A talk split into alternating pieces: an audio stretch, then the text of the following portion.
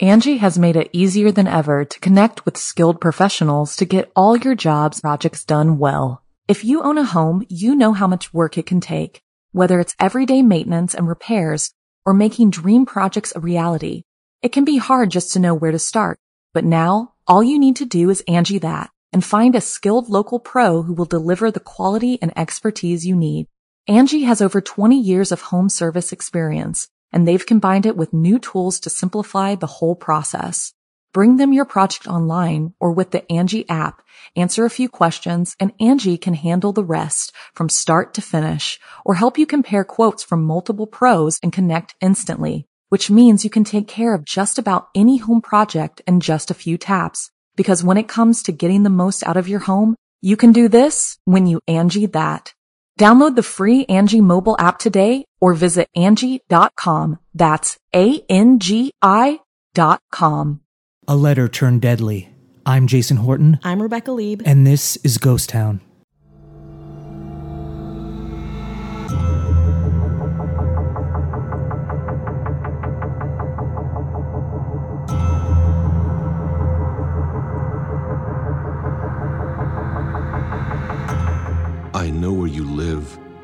I've been observing your house and know you have children.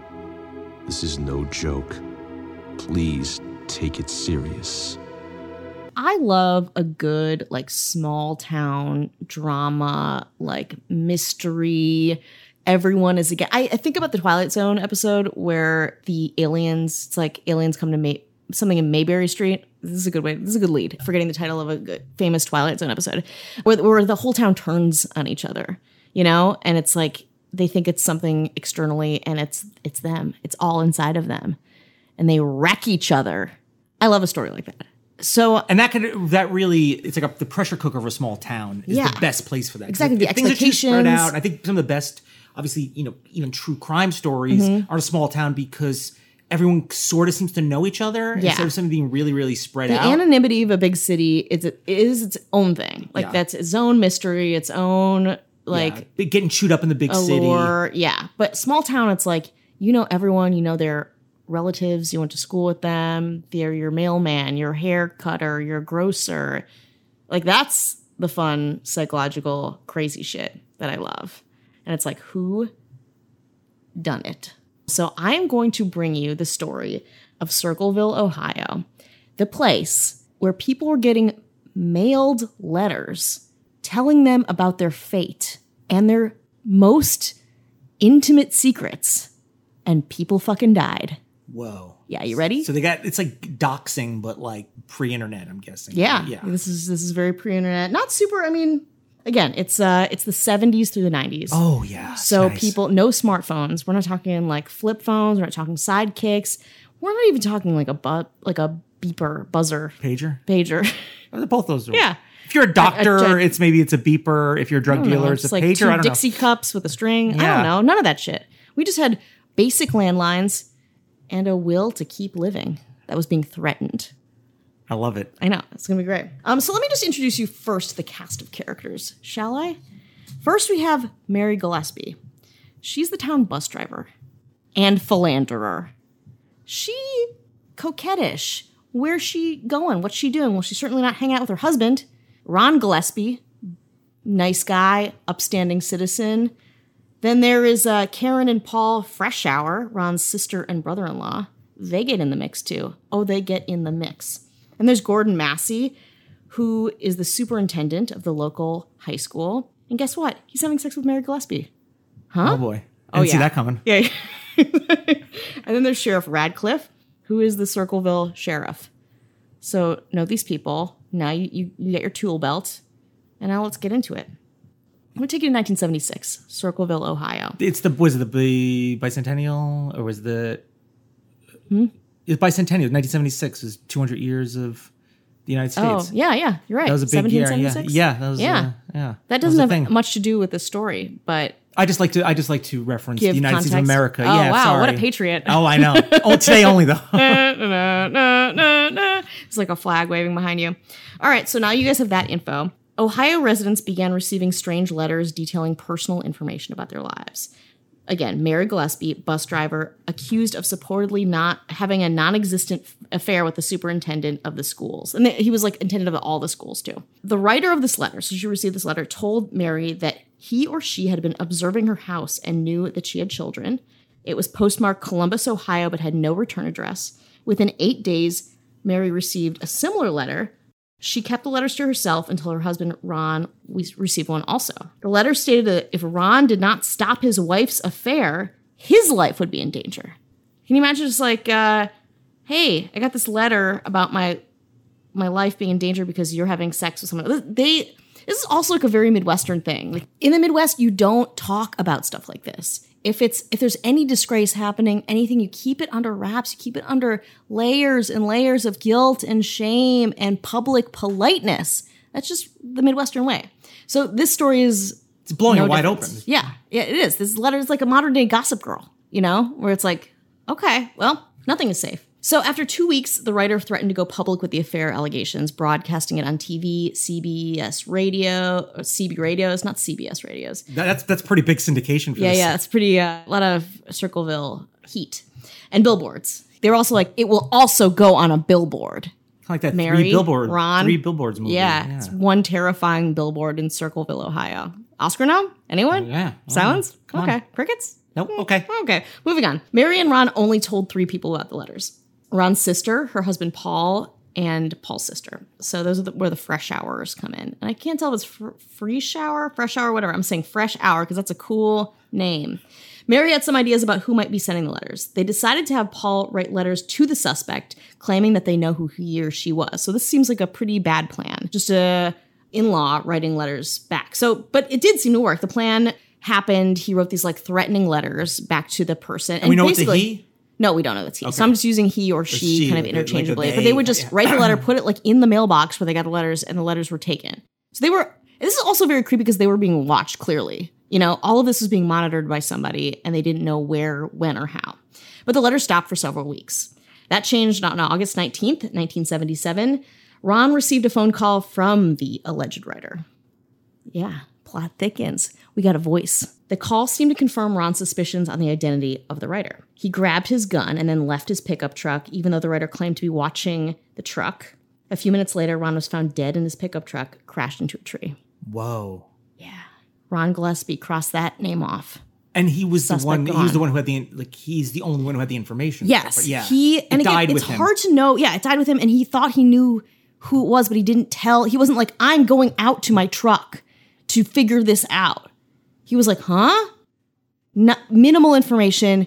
Went to his truck, dead. Damn. Right. Wow, okay. Woo! Investigators later learned that Ron had fired at least one shot from his gun before crashing. Sheriff Dwight Radcliffe questioned and eliminated at least one suspect in the case. He then ruled Ron's death as an accident, claiming that he lost control and crashed while driving drunk. I don't know where the timeline is of the gun being fired, but I don't know, Sheriff. I don't know if I buy it. Several residents soon received letters stating that Sheriff Radcliffe had been involved in a cover up. According to Paul, Sheriff Radcliffe initially agreed that the death was a result of foul play. However, he allegedly changed his mind when the suspect passed a polygraph test. Ron's blood alcohol level was a 0.16, which was twice the legal limit. However, many of Ron's friends and family were surprised by this. They never knew him to be a heavy drinker. Did someone just oh. ply him with alcohol, put a gun? Like, what is happening? And how is the sheriff involved? And why would he cover it up? It's a setup. Mm. Mary and the superintendent later acknowledged their relationship, finally, although they claimed that it didn't start until after the letters were sent, which everyone knows like the best aphrodisiac or like love happening is threatening letters. In February of 1983, Mary was harassed along her bus route. The letter writer apparently began placing threatening signs next to the road. He, he is hitting, or she is hitting on all media. You know, we're getting phone calls. escalating. We're getting billboards. We're getting letters. Exactly. One day, Mary had enough and decided to go and rip one of the signs down. When she did, she discovered a booby trap designed to kill her. A booby trap! This story has everything! The trap had a box which contained a small pistol, like a tiny lady pistol. If Mary had pulled the sign off a certain way, the gun would have fired. Is this mean, not like insane? Because the thing is, is that this person who did it must have assumed that she. What if it was like some like a, somebody was like, oh, I don't want to. This is a dumb sign. I'm going to pull this off like a, a, a bystander. Yeah. Yeah. I mean, and all yeah, the sign was just left up there until she they knew that she was finally going to kind of get sick of it and do something to the sign versus anyone else in that tiny town. Yeah, I but I just wonder like if it didn't go as planned. Like if somebody else decided to pull a No, I mean it already didn't, but yeah. Why how did they assume that nobody else would have tampered with the sign? That would have been even more interesting though if some other random person had been roped into this thing. I don't know. Well, people are, uh, you know, when we talk about being polite, maybe there's like, hey, it's not my sign. Mm-hmm. Not my sign. It's not about me. I It didn't threatens put it this there. woman, but like that's their business. It's not our It's business. still a sign. Oh, this is so. This story is so quintessentially Midwestern in the worst way. So an amateur an amateurish attempt was made to rub off the serial number on the gun. When lab tests were able to raise the number, it was determined that the gun had belonged to Paul Freshour, her This tiny little- brother-in-law, Oh, okay. who recently separated from Ron's sister. Paul, however, cl- claimed that the gun had been stolen. On February 25th, 1983, Sheriff Radcliffe asked Paul to meet with him and take a handwriting test. He asked Paul to try and copy the handwriting from the letters. The sheriff also had him write the letters while repeating them verbally. After the test, Paul took Sheriff Radcliffe to his garage and showed him where he kept his gun. The two returned to the courthouse where Paul was arrested and charged with attempted murder. October 24th, 1983, he went on trial for the attempted murder of Mary Gillespie. Ah, so we got a suspect. Do we believe it? Hard to is say. the motive there? exactly. Yeah, that's what I, you know. Why? And also, like, again, what does the sheriff? What's up with this guy? I feel like as I was researching this, I was like, this this ain't right. This guy is too meddling, involved in these things, thinking that the first death in the truck was just him being drunk. I don't know. Although he was never charged with with writing the letters at all, they became a crucial part of the evidence against him. A handwriting expert testified that Paul was the letter writer. Mary also testified that she believed that he was the writer after his wife visited her with the same suspicion. Paul's boss also testified that he was not at work on the day that the booby trap was found, although again, it was just hiding there. So that doesn't really mean anything to me. Yeah, that that, that yeah, that, that alibi is like Mm-hmm. But Paul had an alibi for most of the day, but he never took he never told this in his defense. Proclaiming his innocence, he was convicted and was given a 7 to 24 year sentence. While there, he himself received letters from the writer determined to keep him there. The letters keep coming. Or was he writing his own letters to himself? yeah, or is it a copycat, or Yeah. is it you know, is there somebody else involved to you know to be like, hey, start writing some, hey, send out some letters, so Yeah. it takes the heat off of me. Other people that maybe are But, you know, vindictive. he had an alibi, but he's just like, you know what, I have I'm an not going to use it. But like, why gonna- you use it though? You know what? I'm seven to twenty four years. I'd rather this. I'll, I'll wait it out. I mean, what like what was something like so embarrassing? you know? Midwestern man. Yeah. Yeah. I don't know. But other letters came to other people while he was in jail, postmarked from Columbus, even though he was in prison elsewhere. And he was in solitary confinement too, which sucks. And that, so, I guess the handwriting was the same. yeah, they didn't say.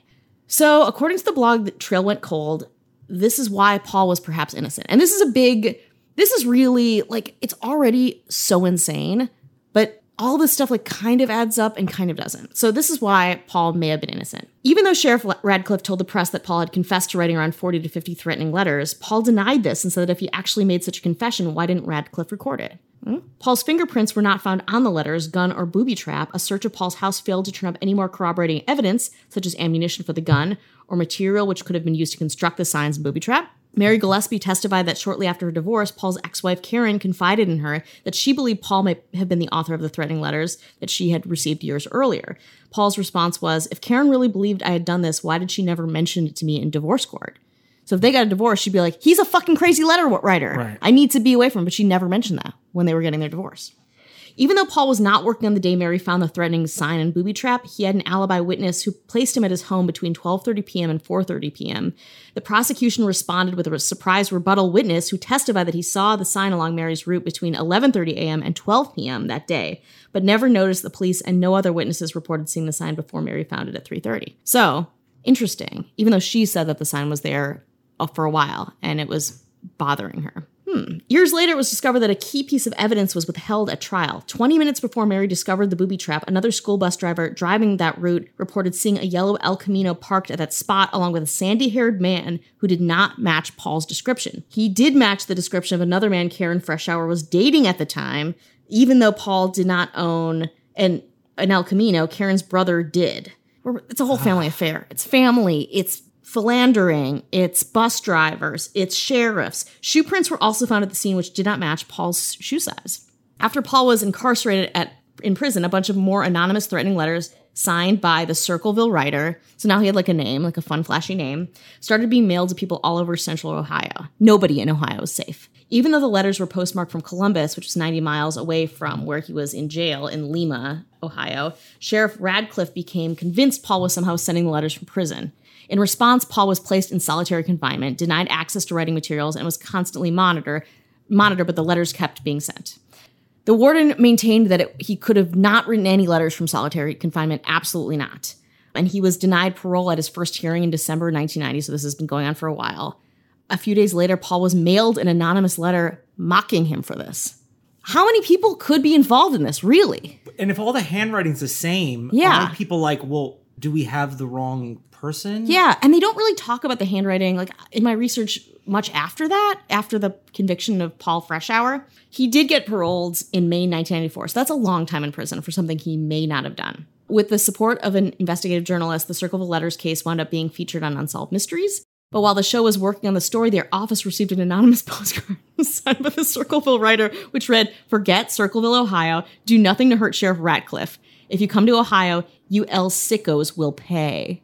Translate like- that for me. So basically, the Circleville writer, so Unsolved Myster- Mysteries had like some production office, right? Some like shit production hole, some, you know, like in a storage unit in Circleville, Ohio, and they get a letter that are like, "Hey, how about get out of here? You guys are gonna pay if you do a thing on me." Signed, Love XOX, the Circleville writer. You said El Sicko. El Sickos. Is that just a fun, flashy? I don't know what that that's means. the- El yeah, Camino, that's what I El was like, Sicko. I don't yeah. know. I don't know if that's just the way to. That's what I was like translated from. I No. was like, El oh, okay. I was like, You is that, sickos? is that fun youth slang from 1994? Hmm. Anyone from 1994 respond to this? Who uses El Sickos? I was a dad of six in 1994, so Probably can't one of your relate. kids. Exactly. Paul Freshour attempted to clear his name and wrote a letter to the FBI asking them to investigate Ron Gillespie's death, but nothing ever came of it, and he passed away in 2012.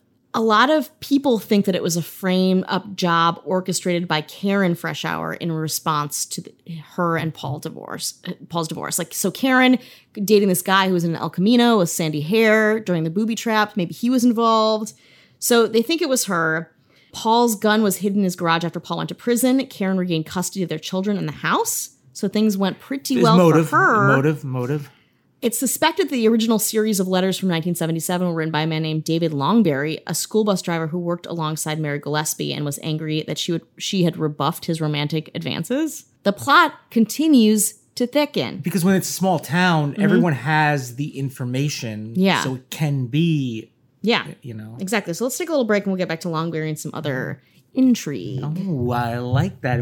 Angi has made it easier than ever to connect with skilled professionals to get all your jobs projects done well. If you own a home, you know how much work it can take, whether it's everyday maintenance and repairs or making dream projects a reality. It can be hard just to know where to start, but now all you need to do is Angi that and find a skilled local pro who will deliver the quality and expertise you need. Angi has over 20 years of home service experience, and they've combined it with new tools to simplify the whole process. Bring them your project online or with the Angi app, answer a few questions, and Angi can handle the rest from start to finish or help you compare quotes from multiple pros and connect instantly, which means you can take care of just about any home project in just a few taps. Because when it comes to getting the most out of your home, you can do this when you Angi that. Download the free Angi mobile app today or visit Angi.com. That's A-N-G-I dot com. back. and we are we are, back. We are back. We are here. We are back. How's everyone feeling? I, I have something that's not a mystery at all. Oh, Some nice messages like from nice messages. people on Instagram. oh, That's always nice, right? yeah. We have Drew Aldridge. He's like, Oh, you know what? He is a friend of mine's ex boyfriend. is it really? Yeah, I've never met him. Oh, okay. About a week ago at age 36, I was eating a wedge of cheese like an apple on my walk back from Trader Joe's where I purchased Ugh. it. I feel seen. Love the show. yeah, yeah. Thank you for the podcast excellence twice a week. Oh, now we got to keep doing it twice a week, I guess. oh no! like the Friday How episodes. we ever sustain Friday, this? We love Friday fails though. we do. We do. We Friday fails are are fun. Yeah, we love our meat and potatoes, but we love our dessert Yeah, afterwards. our candy. Mm, mm, mm. Single underscore together. Mm-hmm. Hey, been listening since day one. I keep meaning to send y'all a nice Mm-hmm. Day message. one. Oof. Sorry. Yeah. Been- just kind of just trudging along Rough. with us. Send you all a nice message and follow you all and stuff. But you know, procrastination. So here it goes. I love y'all's podcasts, the snippets about dating life. The Thank banter- you. Yeah. That's single together is the like, only person. moving that- on. she's the only one. the funny approach and weird and oftentimes a wee bit depressing topics. I love it all so much. You've helped me through many a traffic jam and insomniac night. Keep Mm-hmm. on keeping on and producing amazing content. If you do ever do a show in Texas, come to Fort Worth or Austin. I drive four hours. I drive four hours to see you, which uh Four hours, no more, no less. yeah, I thought that was that was pretty nice. Yeah, that Yeah. is really nice. Yeah, Sorry, nice. we're a wee bit depressing with the murders and cannibalism and other blights on human existence. Yeah. but it's part. It's all part of the experience, baby. Part Also, real quick, because I know everyone loves this part. We're Scott sitting in front of us a whole bunch of Ghost Town enamel pins. You hear that? Yeah, Pins could be anything.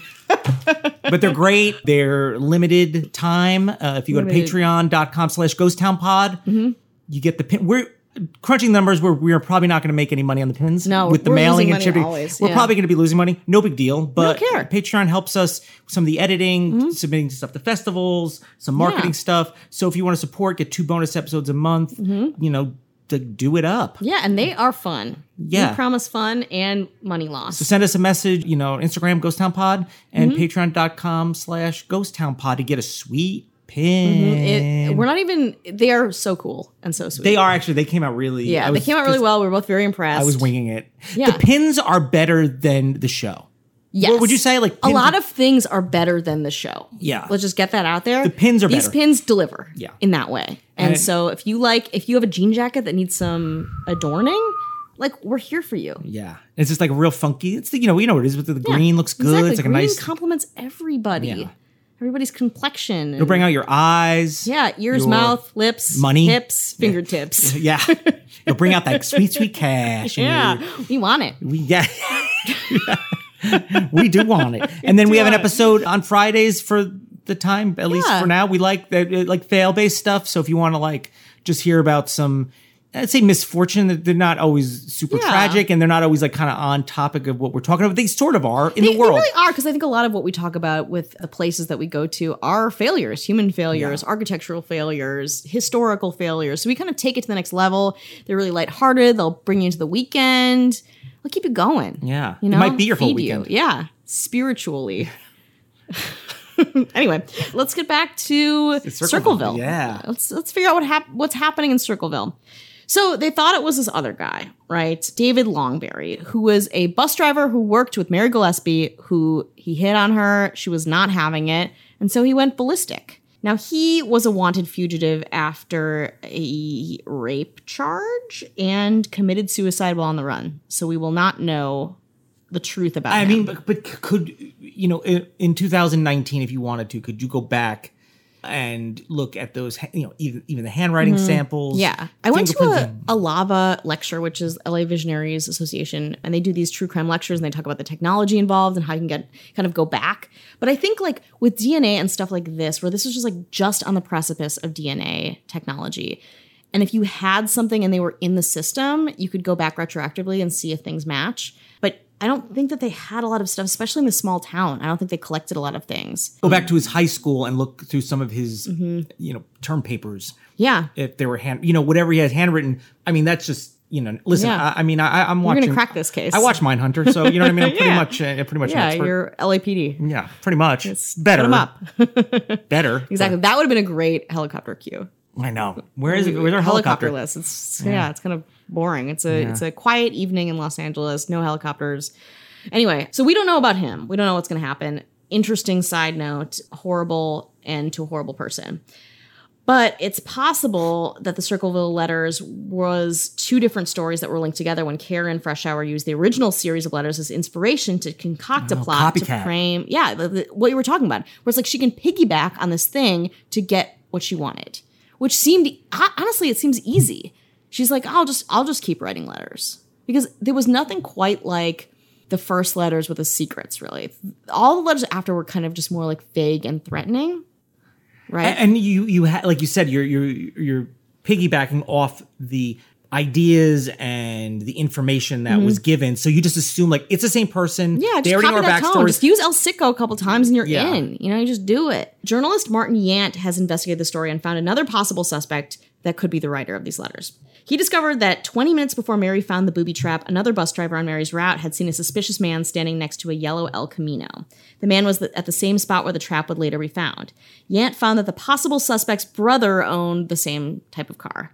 So it's like, okay, so now the guy in the El Camino could have been Karen's boyfriend or Paul's brother. The description doesn't match Paul, but again, he has a solid alibi.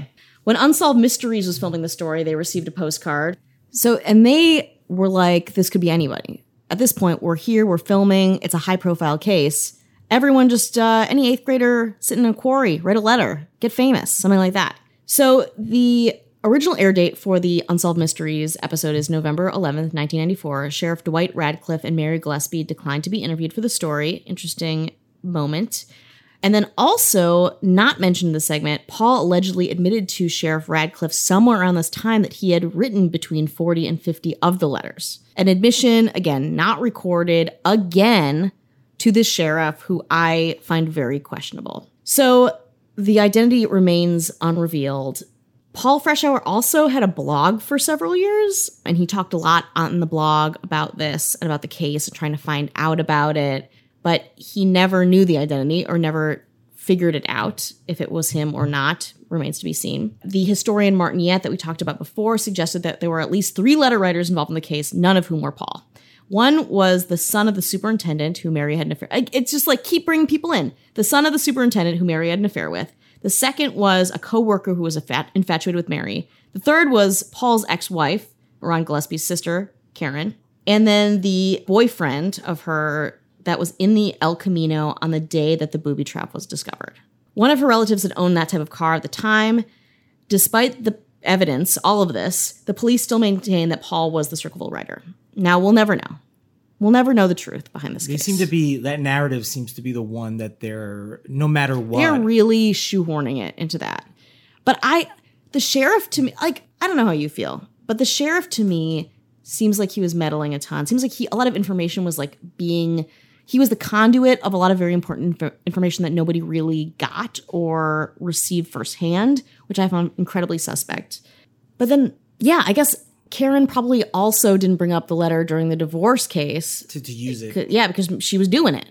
because yeah, that's why. because she if she admitted they could be like, well, yeah, you talked you talked about it in the thing, so you had Yeah, you you knew enough about it to do it. yeah. What do you think? I feel like just based on this that and based on you know a lot of people like solving a lot of things and finding a lot of things way further back than the 70s through the 90s Mm-hmm. Yeah, you think we're gonna here's crack our this? helicopter. Here's oh, helicopter. they're fine. They're back. fine, we they're missed back. you. We missed you.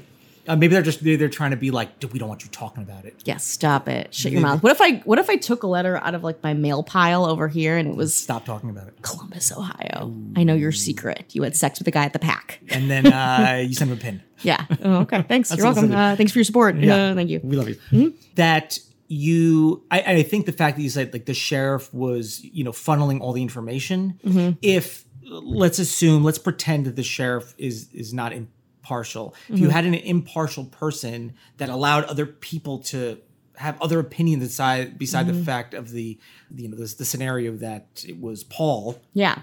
that i feel like it could be a relatively easy solve to find one of the people you know with certainty Mm-hmm. Yeah. i just don't see how it, it's handwritten letters I know. Also, at a certain point, maybe someone's just bored and they're like, maybe I'll just talk to people about it. Maybe I'll tell people that I wrote a letter or two back in 1984. You know? yeah but if you, if you put all these i mean because the letters are were available to see and look at right Yeah. i'm sure you could spread them all out and be like okay so what do we What the do we got time uh, the, the type of paper the penmanship Mm-hmm. the handwriting the language like you you know you went to a, a thing that's a tell you know what i mean the way absolutely. you curve your some of your letters you know the way what you punctuate Mm-hmm. i mean I, I feel like when people type things as comments there's a certain i'm sure there are like kind of forensics of like what kind of person what kind of person capitalizes the first letter of every word Mm-hmm. Yeah, when i see that i was like oh Psychopath. yeah sort Yeah. of they might not be but Yeah, it's too it- much work. but there's got to be you, there's got to be something to be said with that and that's you know, all the letters are the same it's just how are you so when it's handwriting i feel like you can analyze that and glean something from it mm-hmm. but you also you can't have a sheriff that's holding on to a lot of information mm-hmm. and a seemingly like tight-lipped group of people that have motives. Yeah. Yeah. All these people have some kind of motive. Boredom is a motive, mm-hmm. but also jilted lovers is, is a yeah. huge I mean, one thing we do know for certain is Mary Gillespie was kind of a hot commodity. All these Yeah. guys wanting to know her better, Yeah. hitting on her, affairs. Like, what a rich life. Yeah, and I guess people. I mean, people probably gossip, people talk, so it's not hard to find the information out. Mm-hmm. But it's it's like everything is evidence. Yeah.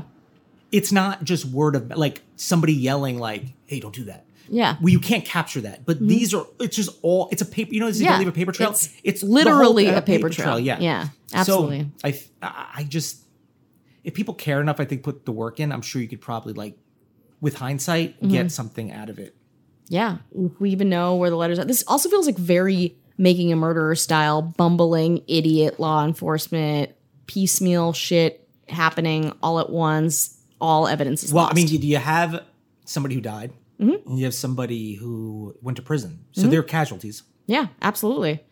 And you have people traumatized. You know who made out like a freaking bandit? Stationery stores.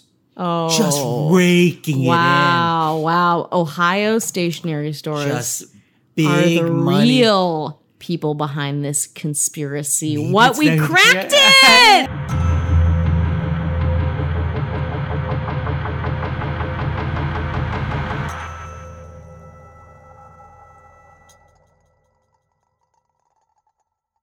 Angi has made it easier than ever to connect with skilled professionals to get all your jobs projects done well. If you own a home, you know how much work it can take, whether it's everyday maintenance and repairs or making dream projects a reality.